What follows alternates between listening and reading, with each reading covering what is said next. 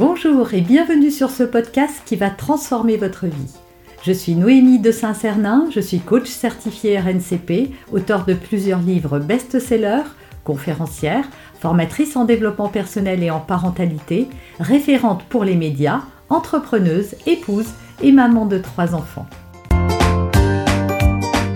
Ce podcast, je partage avec vous chaque semaine des outils, des conseils et des clés concrètes pour vous aider à vous libérer de vos blocages, à améliorer vos relations, à mieux gérer vos émotions, à remettre du sens dans votre vie, à retrouver énergie et positivité et bien d'autres choses encore afin d'obtenir la vie qui vous fait rêver. Alors, quels sont les effets des cris sur nos enfants?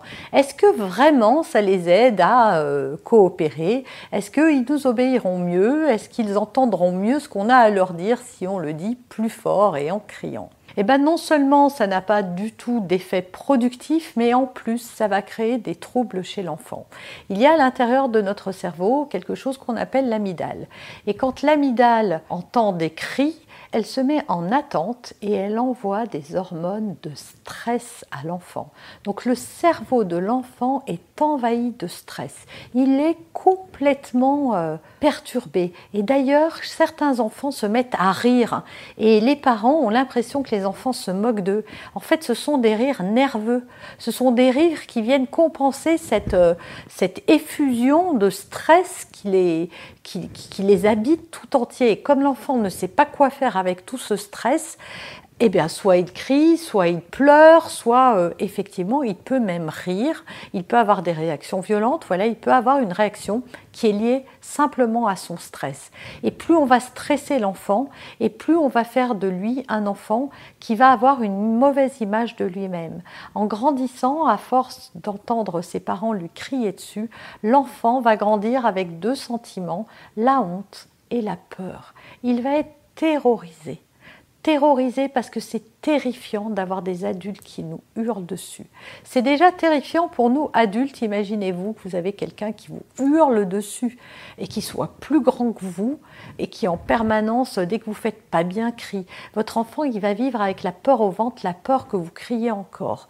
Et donc il va euh, faire même des choses encore plus débiles et vous allez vous dire mais c'est pas possible, il le fait exprès et en fait, il est juste stressé et sous stress, il n'agit pas normalement. Cette peur, ça va aussi couper votre enfant de ses émotions, parce que c'est tellement difficile de ressentir ce qu'il ressent, c'est tellement douloureux d'être envahi par du stress que peu à peu, il va mettre en place un mécanisme de défense et se couper peu à peu de ses émotions et de lui-même. Et ça, c'est pas la bonne nouvelle, parce que se couper de ses émotions, c'est s'exposer plus tard à des troubles et des troubles euh, de confiance en lui, par exemple, ou d'aller vers des choses, euh, des choses dangereuses, d'avoir des conduites à risque ou autres. Donc il est important que votre enfant reste au plus près de ses émotions et soit élevé dans un contexte où la bienveillance est toute sa place. Alors peut-être que vous criez et que vous ne savez pas comment faire autrement. À ce moment-là, il existe des solutions et je vous invite à les chercher, que ce soit de se faire accompagner par un thérapeute. Vous pouvez également suivre mon programme. Mais que ce soit moi ou que ce soit quelqu'un d'autre, faites quelque chose parce que c'est possible de changer. Et si vous criez simplement parce que vous pensez que c'est efficace, alors il faut arrêter tout de suite parce qu'on n'apprend rien sous stress. Aujourd'hui, les neurosciences nous prouvent qu'un enfant apprend mieux quand il est entouré d'amour et de bienveillance et pas de cris et de hurlements parce que quand il est envahi de cris et de hurlements, l'enfant entre à l'intérieur de lui, se coupe de lui de ses émotions et même du monde. Et donc ça, ça peut pas être bien pour lui et pour sa construction future. Vous avez aimé cet épisode? Abonnez-vous pour être informé de toutes mes futures publications. Laissez un avis 5 étoiles sur la plateforme que vous utilisez et un commentaire afin de m'aider à diffuser mes graines de conscience et de bienveillance à d'autres personnes.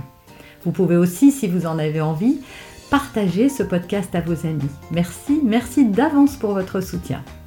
Pour aller plus loin, vous pouvez me retrouver sur ma chaîne YouTube, mon site internet et mes réseaux sociaux. Ils portent mon nom, Noémie de Saint-Cernin. Et si vous souhaitez aller plus loin et vous faire accompagner, venez rejoindre mes programmes de coaching et mes accompagnements. Tout est indiqué sur mon site internet www.noémiedesaintcernin.com dans la rubrique Mes coachings et formations. Vous pourrez également télécharger gratuitement les coffrets cadeaux que j'ai spécialement concoctés pour vous. À très bientôt